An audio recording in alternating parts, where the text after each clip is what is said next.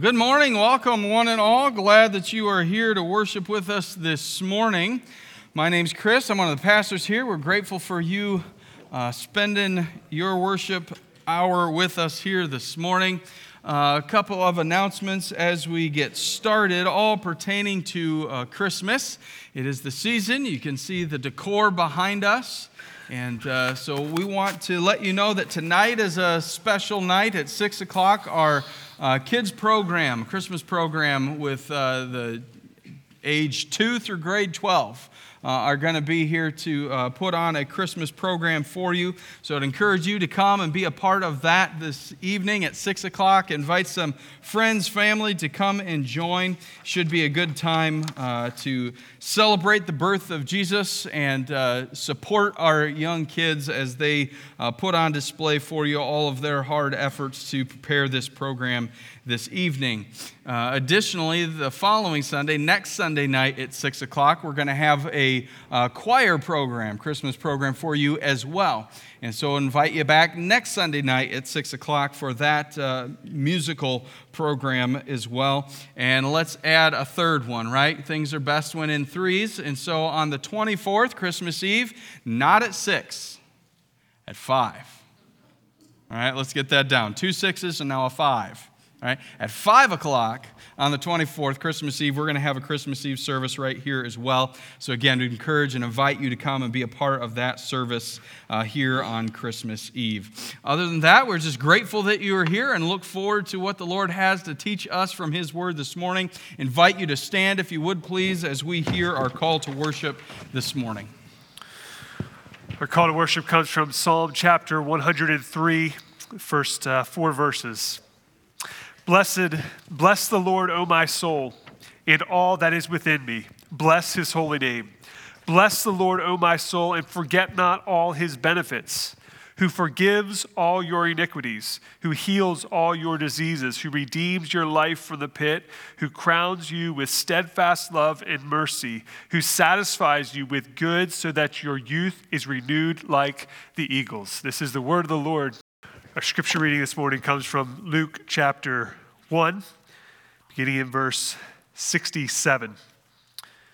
And his father Zechariah was filled with the Holy Spirit and prophesied, saying, Blessed be the Lord God of Israel, for he has visited and redeemed his people, and has raised up a horn of salvation for us in the house of his servant David, as he spoke by the mouth of his holy prophets from of old, that we should be saved from our enemies and from the hand of all who hate us, to show the mercy promised to our fathers and to remember his holy covenant, the oath that he swore to our father Abraham, to grant us that we, being delivered from the hand of our enemies, might serve him without fear in holiness and righteousness before him all our days.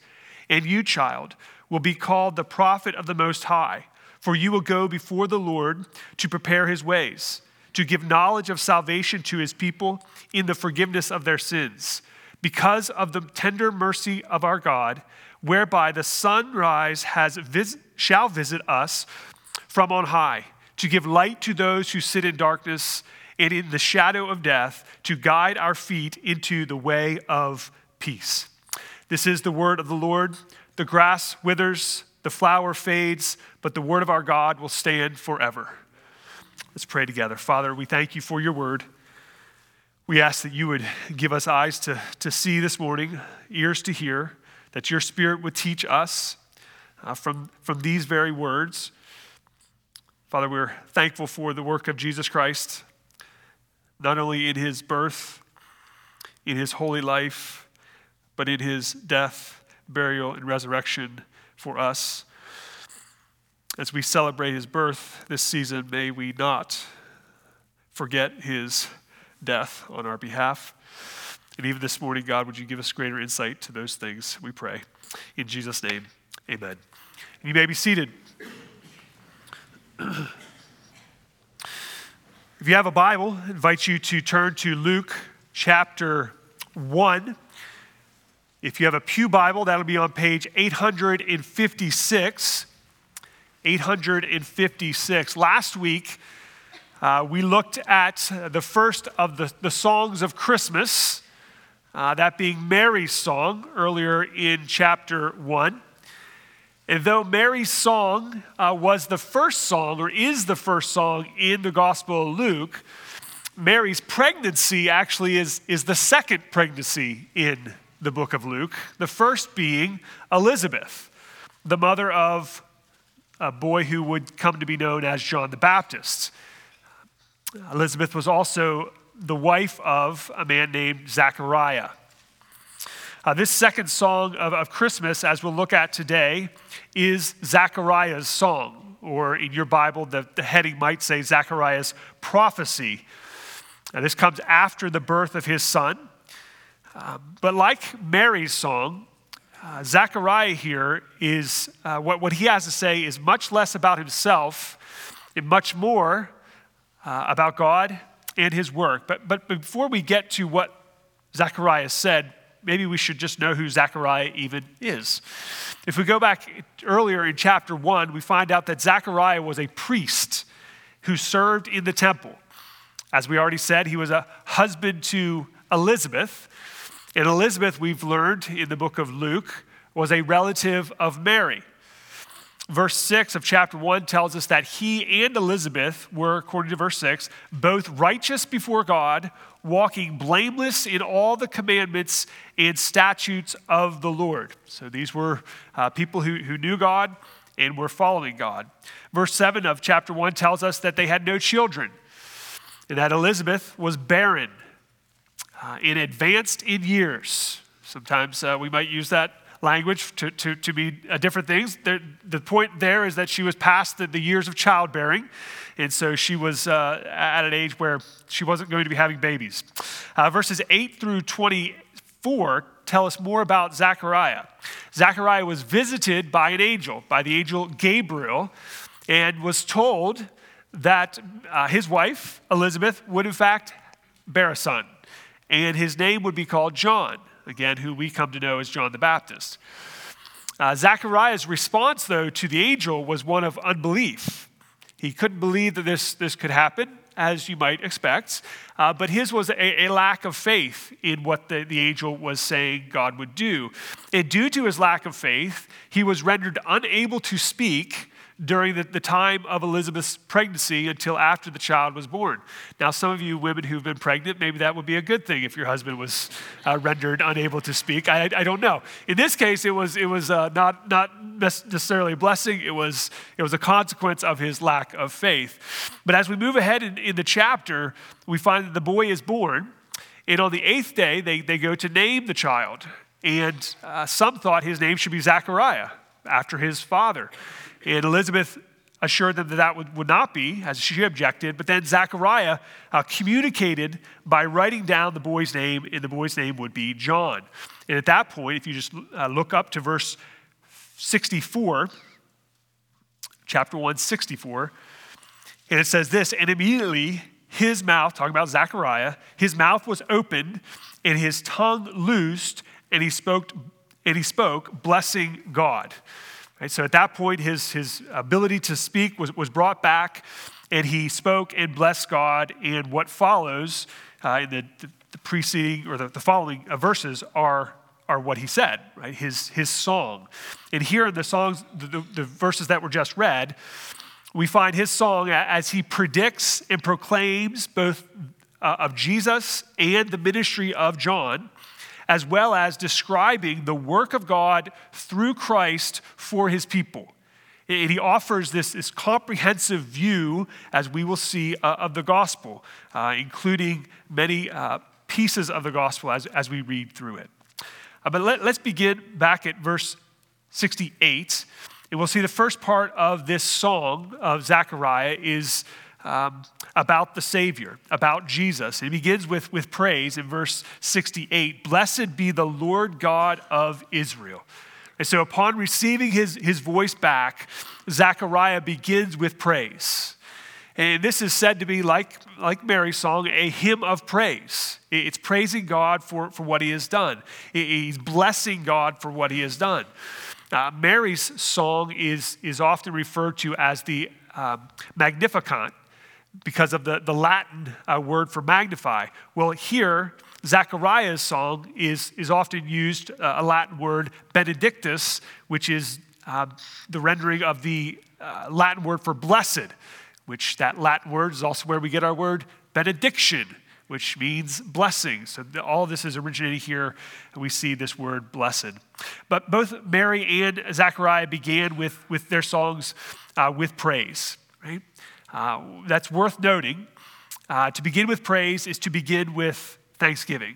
It's not only to recognize the gift, but the giver who alone is worthy, right? And so as much as Mary and Zechariah we're certainly thinking about the birth of these children, they're also thinking about who is the giver of these great gifts, who alone is worthy. Zechariah understood that what had been done and what was coming or what would happen was in fact the work of God, and therefore he was the one who deserved the praise.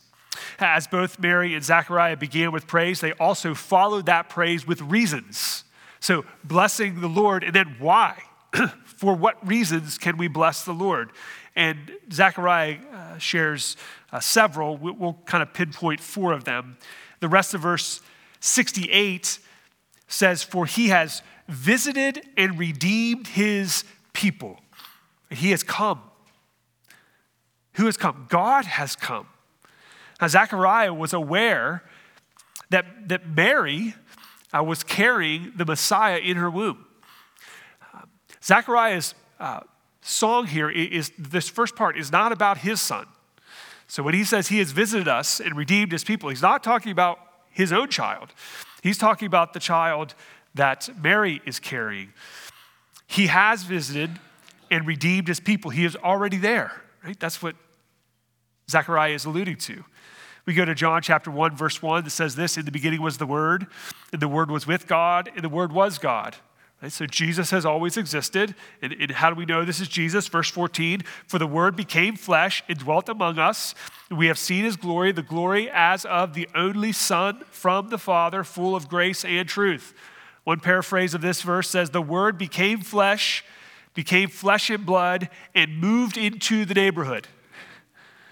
Right? That's what we're seeing, right? That's what Zechariah is saying. He has visited us. He has come to us. He has taken up residency here. He's incarnate. He's in the flesh. He's in our world now. This promised one had come, and this was clearly reason to praise God. It was clearly reason to praise God then, and it's reason to praise God today. The reality that Christ has come should still cause us to praise, to recognize that this one has visited us. God became flesh. If you just let your mind go there for a minute again, it's unbelievable. It's unbelievable. In fact, it's never happened before. It'll never happen again. God inhabiting man. Unreal. And here Zechariah is giving praise to God for that very thing. This is what Christmas is meant to celebrate, right? The arrival of God, the arrival of the Son of God into this world. Advent is meant to stir our hearts again in this season of waiting for his arrival and pointing us to his coming again, Lord willing, soon. But the praise was not just that he had come, but also why he came. He has visited us and what? And redeemed his people. Alistair Begg writes that redemption is the act of providing payment to free someone. What does it mean to redeem someone? It means to purchase. It means to pay a payment in order to gain their freedom. Zechariah has in mind here, as we'll see, freedom from something, freedom from sin. Right? Sin separates us. That's what sin does. It separates us from one another. We can sin against one another, and that causes separation. But greater than that, it separates us and it alienates us from God. The scriptures tell us that we are all sinners. We have all sinned. And the eternal penalty of sin is the wages of death, right? The wages of sin is death, Romans 6:23. Sins against a holy God must be paid for. They must be paid for. That's how it works. God doesn't just wink at our sin and brush it off. No, sin against a holy God must be paid for. And the scriptures tell us that the wages of that sin, the payment of that sin, is death. So in order to be freed, a death has to occur. So there's one of two ways that we pay for our sin, or our sins are paid for. Either we pay for them with our own death, or someone else's death is accredited to us. That's how redemption is going to work. What we need is someone to stand in our place, right? We need someone whose payments will actually cover us and make us acceptable to God. Someone who will provide a payment in order to free us. But in order to be redeemed, not only do we have to have someone who will be willing to pay that price, but we must believe that we need to be redeemed. You know, some people don't think they need to be redeemed. There was a point in your life and in mine where we didn't think we needed redemption. We thought we were doing just fine on our own. We thought we were good enough. We hadn't seen our lostness. We hadn't seen our sin. We hadn't seen our need. Only when we see our need will we seek the redemption that God provides. Right? The problem is many don't see our need or their need. In one survey published in 2020, participants were asked to agree or disagree with this statement. Everyone sins a little, but most people are good by nature. Everyone sins a little, but most people are good by nature. 65% agreed with that statement. They're wrong. You are not good by nature. I am not good by nature. I am born a sinner. I am born in rebellion against God. I'm born alienated from God. I don't want the things of God on my own. I want my things. I don't want to submit to him. I want to be Lord, right? I want to do it my way. Left to myself, I am not naturally a good person. Not in the sense of what the Bible talks about as good. Romans chapter 3, verses 10 through 12 says, "None is righteous, no, not one. No one understands, no one seeks for God. All have turned aside. Together they have become worthless. No one does good, not even one." That seems pretty clear, doesn't it? There is no one that is good. Therefore, we are all in need. And until we recognize the need, we won't seek the redemption. But thanks be to God that he reveals to us that we are sinners. Part of the reason for the law is to show to us that we can't do it. We can't live up to a perfect standard. We can't meet all the criteria. We never will. We are imperfect people. We are sinners. We need help. And thanks be to God that he actually did provide help. He provided redemption. Redemption is available. Verse 69 goes on to tell us how God provided that redemption. It has raised up a horn of salvation for us in the house of his servant David.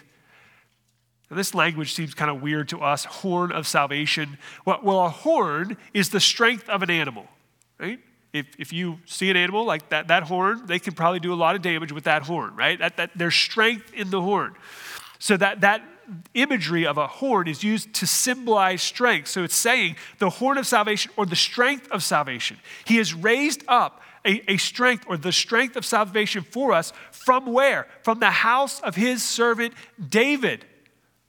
What is he suggesting there? He's saying that salvation would come from the house of David. Well, Mary and Joseph, according to verse 27, were from the line of David. So this child too would be from the line of David. If we back up just a few verses to verse 30, chapter 1, verse 30, the angel says this to Mary. He says, "Do not be afraid, Mary, for you have found favor with God. And behold, you will conceive in your womb, and will bear a son, and you shall call his name Jesus. He will be great and will be called the Son of the Most High. And the Lord God will give to him the throne of his father, David, and he will reign over the house of Jacob forever, and of his kingdom there will be no end." Where is this salvation coming from? It's coming from the house of David, the line of David. It's coming through Mary and coming through Joseph. God has provided salvation. He provided redemption through Jesus. Zechariah goes on to connect the coming of Jesus with the prophecies of old. Look at verses 70 through 75. And as he spoke, as he spoke by the mouth of his holy prophets from of old, that we should be saved from our enemies and from the hand of all who hate us, to show mercy promised to our fathers and to remember his holy covenant, the oath that he swore to our father Abraham, to grant us that we, being delivered from the hand of our enemies, might serve him without fear in holiness and righteousness before him all our days. Now, there's a lot in there, but Zechariah is pointing to the fulfillment of the Old Testament prophecy of the salvation of God's people. Right? That God kept his covenant to his people, to Abraham. He kept his promise to his people that he would save them, that he would deliver them, that he remembered his holy covenant. He had mercy to the promises of the Father, right? From the prophets of the holy prophets of old. This was a long-term promise or covenant, and God kept it. And the point is that as God had redeemed Israel from their enemies in the past, in an even greater way, God had come to redeem his people from their greatest enemy now, that being sin and death. And the response to this deliverance, which is the third reason that we have to praise, is found in the next two verses, verses 74 and 75 that we read there. But what's the response to deliverance? That we might serve him without fear in holiness and righteousness before him all our days. So the appropriate response to deliverance, the appropriate response to being freed from our sins, is to serve God. That's the response. That's the response that Zechariah sees, that upon this deliverance, what do? We serve God in holiness and righteousness before him all our days. Serving before him all our days.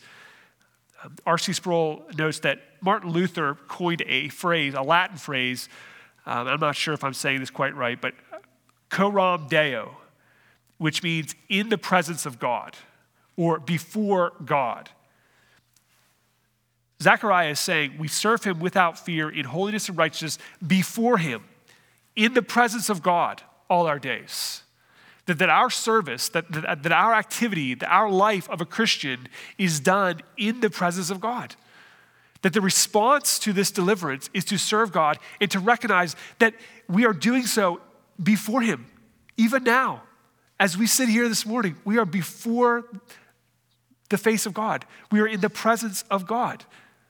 Now that should do two things to us, at least, right? One, it should challenge us, and two, it should comfort us. The challenge or conviction is that we are always before the face of God.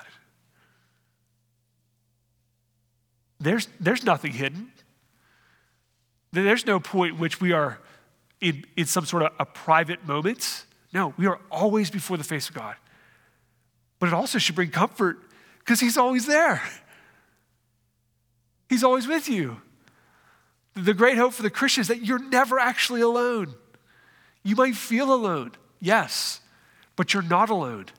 The scriptures assure us that we are before God, that we are in the presence of God, even that God is with us. Well, as the song moves into the second part, Zechariah moves to speak about the role of his son, John, the forerunner of the Lord.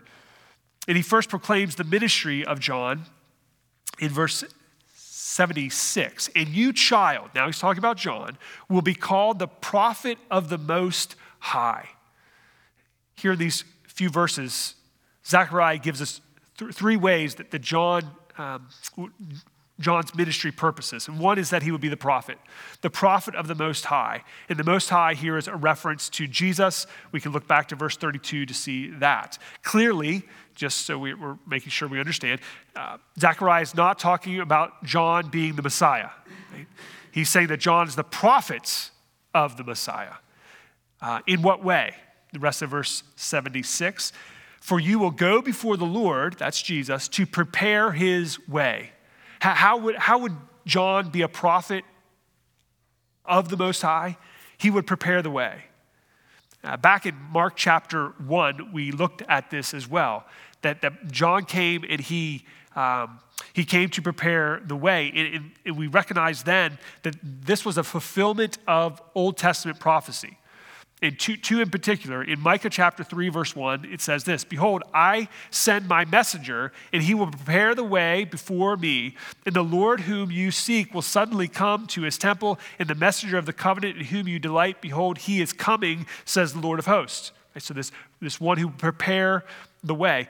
Isaiah chapter 40, verse 3 says, "A voice cries in the wilderness, prepare the way of the Lord, make straight the desert a highway for our God." In both of those senses, John was the fulfillment of the Old Testament. And Zechariah is seeing that. Zechariah, as a priest, he knows the Old Testament. He's saying, John, you're going to fulfill this. You're going to be the one who prepares the way for the king. In ancient times, a messenger would be sent ahead of a king to prepare the way for his visits. And he would make preparations. And some of those preparations would include removing obstacles for them to get to wherever they were going, repairing roads, and preparing the people to receive the king. The prophets spoke of this messenger who would come, who would be the forerunner to prepare his way. And Zechariah is saying that forerunner is in fact John. And John did come. And as we read the text of Luke a little further into chapter 3, that's exactly what John grows up to do, to be the preparation, the forerunner of the Messiah. John was a prophet who prepared the way for the Messiah. And thirdly, his ministry made way for the proclamation of salvation and the forgiveness of sins. Look at verse 77. To give knowledge of salvation to his people in the forgiveness of their sins. John, we know, preached the message of repentance. You can go back to Mark chapter 1, verse 4 to see just that. But here, Zechariah could be talking about the ministry of John, or he could be saying that John's ministry was to make way for Jesus' ministry, meaning that John's ministry was a precursor to Jesus' ministry. So as much as John was preaching the message of repentance, Jesus came with that message in full. In his ministry of salvation in the forgiveness of sins, when Jesus says in Mark chapter 1, verses 14 and 15, the kingdom of God is at hand, repent and believe the gospel. Repent of your sins and believe the gospel. Jesus came that we might be saved. That's why he came, to seek and to save the lost, that our sins might be forgiven. That's the ministry and the message of Jesus, that we might be saved. The message of Christmas isn't just that love has come. Isn't just a time of rebirth? Isn't just time to love your family? It's a message that says salvation has come and forgiveness now is made possible. The forgiveness of your sins. Ephesians chapter 1, verse 7 says, in him we have redemption through his blood, the forgiveness of our trespasses according to the riches of his grace. Hebrews chapter 9, verse 22 says, indeed, under the law, amongst everything is purified with blood, and without the shedding of blood, there is no forgiveness of sins. Now, in some Bibles, that says, or remission of sins. That word remission, we think about that word maybe a little bit different in different contexts. Imagine a cancer patient hearing that they have gone into remission. They would understand that that means the cancer is gone, but we also know what? That cancer can return. But here, when Jesus says the remission or the forgiveness of sins, he doesn't mean that it can return. In fact, on the whole, when God forgives sins, he does not bring them up again. They are removed. They are gone forever. The passage that we just read as we began our service goes on to say that God will not hold our sins against us, that our sins are as far as the east is from the west. The prophet says that he will remember our sins no more. So when Isaiah says to give knowledge of salvation to his people, the forgiveness of sins, he is saying that there is now the capacity for your sins to completely be removed.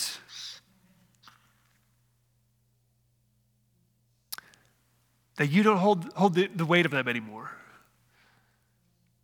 That you don't hold the penalty of them anymore. The eternal consequence of your sin has been removed. Now that might not matter to some people unless you know what the eternal consequence is. And it's not just that you feel shame all your life. That pales. It's terrible to feel shame. Some of us have experienced that. But the eternal consequence isn't your shame. The eternal consequence is your separation from God in a place called hell forever and ever. A life of continued torment. That's the eternal consequence. So when Zechariah comes and says that salvation has come, the knowledge of salvation to his people and the forgiveness of sins, that's no small thing. He's saying that salvation is now available because redemption has come to anyone who repents and believes. Zechariah goes on to note that the salvation of God comes through Jesus is because of, this is verse 78, because of the tender mercies of our God. Tender mercies, or his inward affection, his compassion. Because of his mercy, he sent his son, right? Mercy is not getting what you do deserve. Grace is getting what you don't deserve. We see both in salvation, but here, Zechariah is highlighting the mercy of God. What we deserve is punishments. What we deserve is death. Clearly, that is the punishment for sin, the wages of sin. But God, in his mercy, right, has provided salvation. We find that all in Jesus. And that is whom Zechariah points to next in verses 78 and 79, where he predicts the Messiah coming. The rest of verse 78 says, "Whereby the sunrise shall visit us from on high." How will this salvation come? The sunrise shall visit us from on high. Now, some of your Bibles, if you're looking at it, King James Version says the day spring. Right? In any of these cases, these are metaphors describing how salvation would come, like a sunrise on high, like light dawning upon us. And who is that sunrise? Who is that day spring? That is Jesus. Isaiah chapter 9, verse 2 calls this the great light. Malachi chapter 4, verse 2 calls it the Sun of Righteousness, S-U-N. 2 Peter chapter 1, verse 19 calls him the day star. Revelation chapter 22, verse 16 calls him the bright and morning star. And what is Zechariah saying? Whereby the sunrise shall visit us from on high. Jesus coming is the light dawning upon us. And why did he come? He came to give light, the rest of verse 78, 79, to give light to those who sit in darkness and in the shadow of death, to guide our feet into the way of peace. Jesus came to give us light in order that we might be saved, in order that we might see, in order that we might know the way of peace, the peace with God and with peace with man. Or in his own words, Jesus says in John chapter 8, verse 12, Jesus came to be the light of the world. In fact, he is.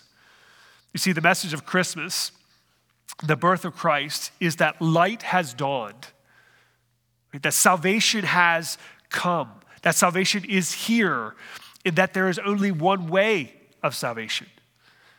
Acts chapter 5, verse 12, 4 verse 12 says, "And there is salvation in no other, for there is no other name under heaven given among men by which we must be saved." The Bible affirms that there is only one way of salvation. Jesus said it differently in John chapter 14, verse 6, where he says, "I am the only way. No one comes to the Father but by me." Now, this is kind of an inclusive thing for Jesus to say, isn't it?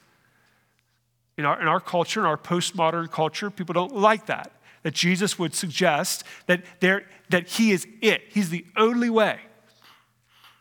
Well, Jesus isn't being inclusive just for the sake of inclusivity. Right? He's not doing it for that reason. What he's doing is he's saying this: there's no one else coming.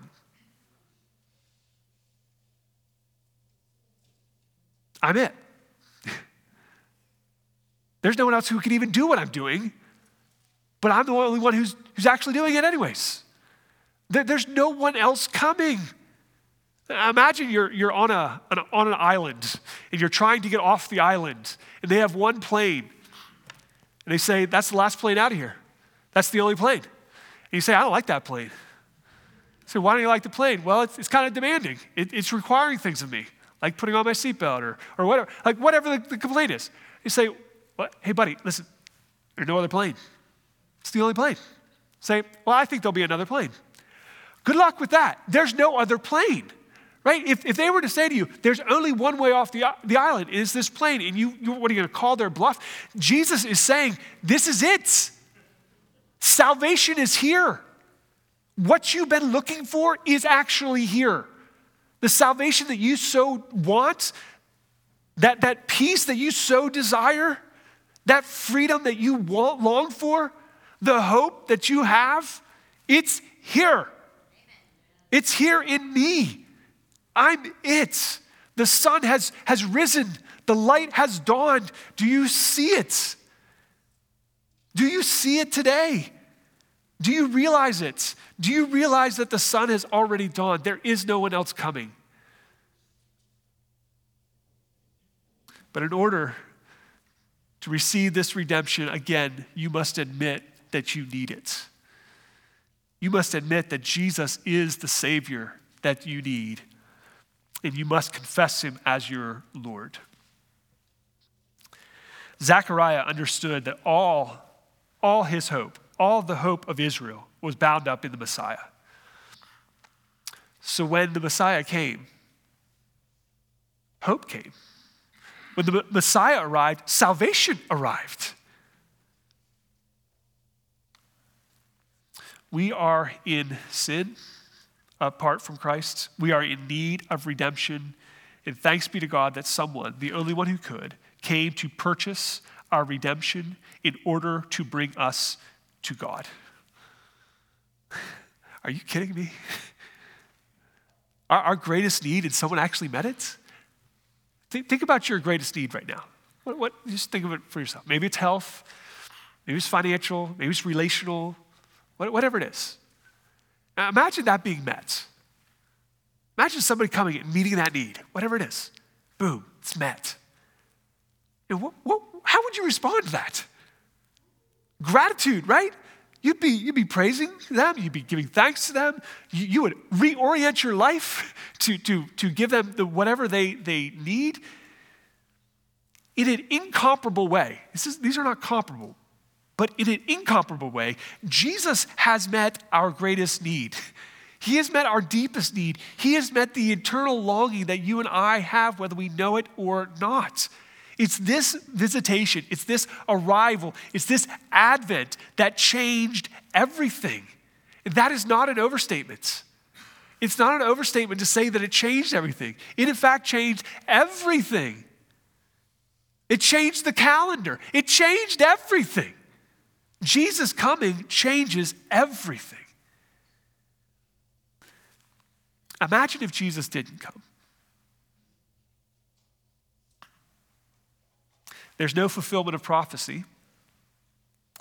There's no substitution for our death. There's no atonement for our sin. There's no purchase, no redemption. There's no resurrection. There's no salvation. There's no remission of sins. There's no hope. There's only death. So to say that Christmas kind of is a big deal, again, it's a bit of an understatement. It's a bleak picture if Jesus were not to come. So when people ramble on about Christmas is the most wonderful time of the year, they don't know half of what they're saying. It is, but not for the reasons they think. It is because God has visited us and redeemed his people. It's unbelievable. If that doesn't change your life, then I'm not sure what will, and I'm not sure you understand it yet. God has come for you. Zechariah recognized it. He recognized why he came, to redeem his people. He recognized who it would be. Jesus, the Son of God. Let's pray. Father, would you help us to recognize that today? Would you help us to recognize that the light has dawned? Salvation has come. Already here. Zechariah even understood that Jesus was already here. that the Messiah was already here. Even before Jesus had lived his life and died his death and the resurrection, he understood that. So God, would you give us understanding today? Would you help us to understand more clearly your work through your Son for your people, of how you loved us, how you did for us what no one else could or would do for us, how you took on flesh and dwelt on this earth, which tells us, God, that Jesus knows what it's like. He's experienced the things we've experienced. He had to become man to save man. So, Father, we recognize that this God knows, that you know all things. Your love is so evident through your Son. We recognize this morning, too, that we don't deserve this, that it's a mercy of God. Father, in response to it today, we pray that first we would repent and believe, and if we have, then, Father, that we would serve you without fear in holiness and righteousness before you all our days. Would you help us to do that?